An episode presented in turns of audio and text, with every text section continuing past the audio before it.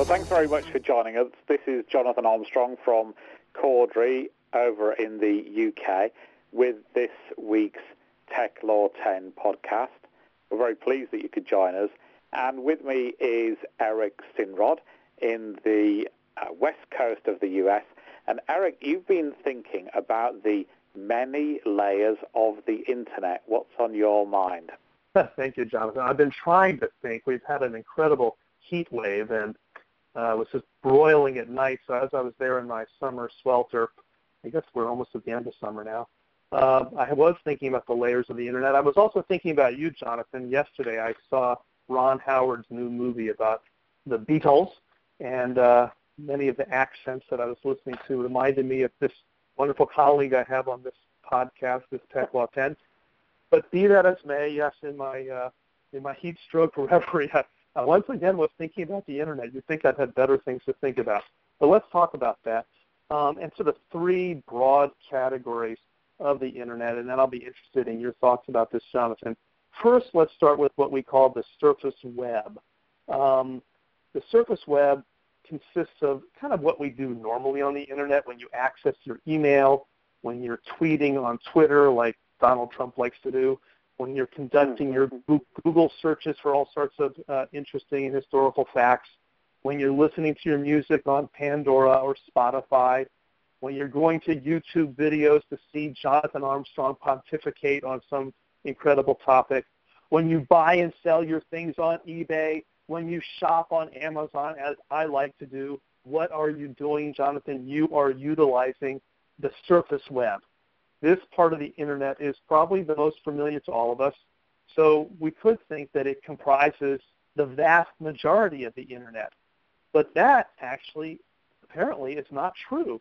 Uh, according to a blog that I read by a gentleman by the name of Vinay Kumar, the surface web that we've been discussing comprises only 4% of the internet. 4%. Um, now, I don't know if that number is perfectly precise, but it, makes the point that there's much more out there. So now let's go down a little bit more, Jonathan, to what we call the deep web. Uh, this is the part of the internet that is not indexed and cannot be searched by Google, which is, of course, the world's uh, biggest beast of a search engine, or other search engines. And as stated by Kumar, practically 96% of the internet is made up of the deep web. Again, we don't know if this is, I don't know if this is a correct number, but he seems to suggest it's the vast majority. So what do we find in the deep web? Um, well, now it is very common for individuals and companies to save information in the cloud. And this information can include text data, audio files, photos, videos, and things like that. And, and then unless purposely made available, as I said, this information is not locatable through search engines. And that's probably a good thing because it's probably a good thing the deep web is not generally searchable given that so much of our content that we put out there on the cloud, we're intending it to be private. We're not putting it there for the whole world to see. So that's the next layer.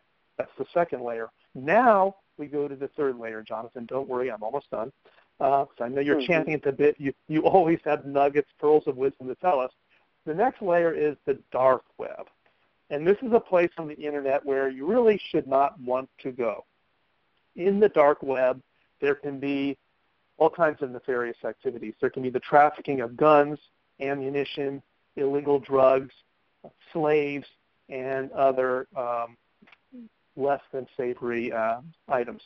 Uh, criminal activity of various types takes place in the dark web, and usual usual search engines do not lead to the dark web. Obviously, there are ways of getting there. Um, if I even knew, I wouldn't tell people. Frankly, I have not looked into that. I don't want to know. Um, I do teach internet law classes, and one of my students a year ago told me, and he wrote his paper on the on the dark web, and he was quite facile at getting there. He wasn't actually buying and selling anything in the dark web, but he explained to me that it, it, it, it can be accessed. So the bottom line is, we, you know, we want people to be safe and smart out there. Um, we know that people are, you know, interacting constantly on the surface web, as I, we described. People are storing information in the deep web, and hopefully our listeners are not going to the dark web. that all being said, I turn it over to the wonderful Jonathan Armstrong. Well, thanks very much, Eric.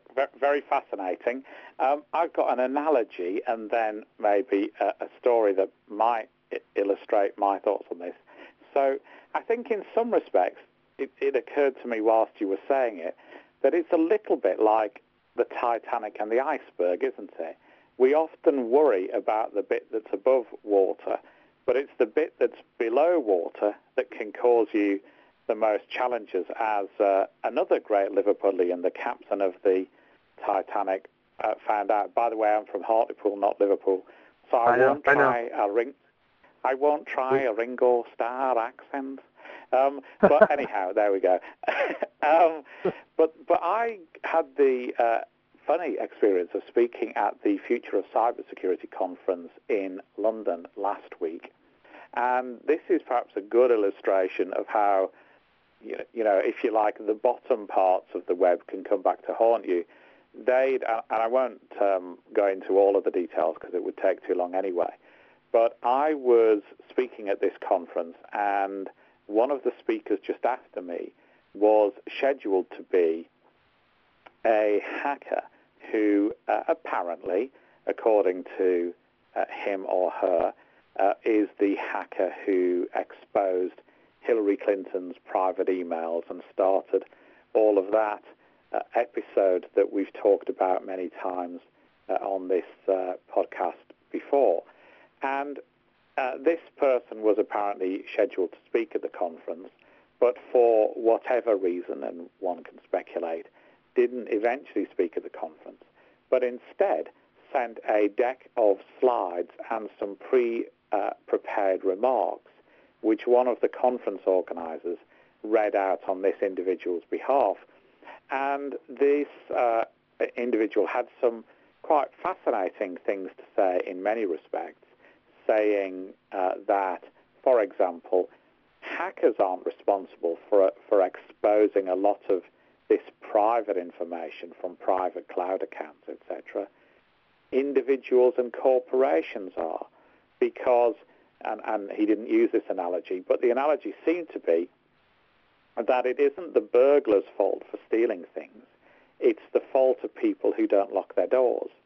And um, and, and the point being illustrated in this talk by obviously this uh, hacker has received some criticism for uh, exposing political emails and the uh, the denouement, if you like, of this remote presentation was to release, depending on who who you believe, about another 12,000 emails, again uh, relevant to the uh, U.S. political uh, elections, this time, for example, featuring uh, Colin Powell's views on various people in the presidential race. And, and so my point being is that organizations of all forms have to understand every bit of the web. They can't just focus on the tip of the iceberg, if you like, the bit above the water, because there are people out there if you don't take the right security measures, who can make the dark web light, if you like. They can move the hidden mm-hmm. web to the non-hidden web.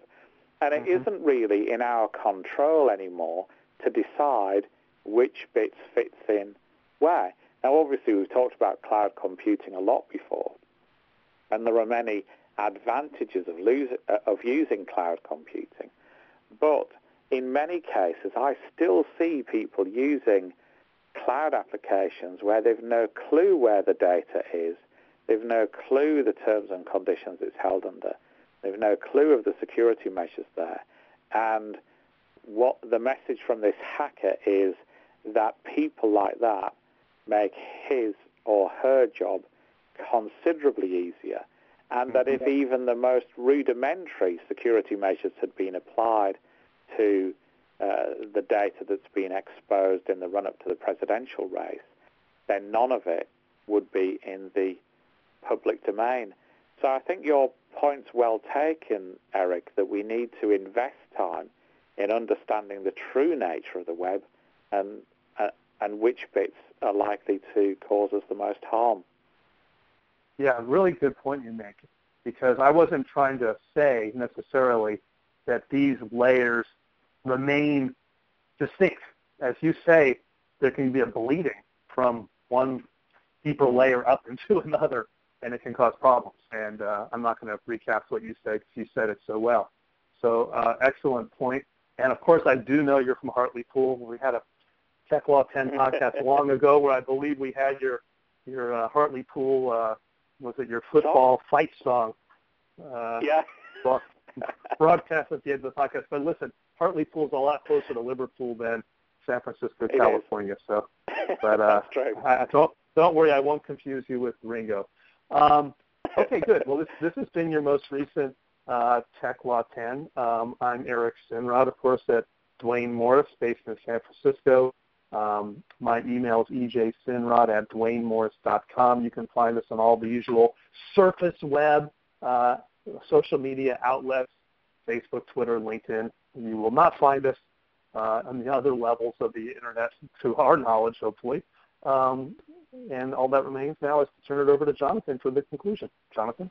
Yeah, thanks very much, Eric. Um, having experienced the beautiful waters off uh, Cornwall when I was uh, bodyboarding at the weekend, I, you can you can rest assured that uh, I prefer to be above cold water rather than below it. But um, uh, I'm uh, jonathan.armstrong at corderycompliance.com. We're always keen to hear your topics. I know there's a couple that we still haven't got round to, but we will. And all that remains is to say do engage with us on social media, do collect, connect with us again next time, thanks for listening.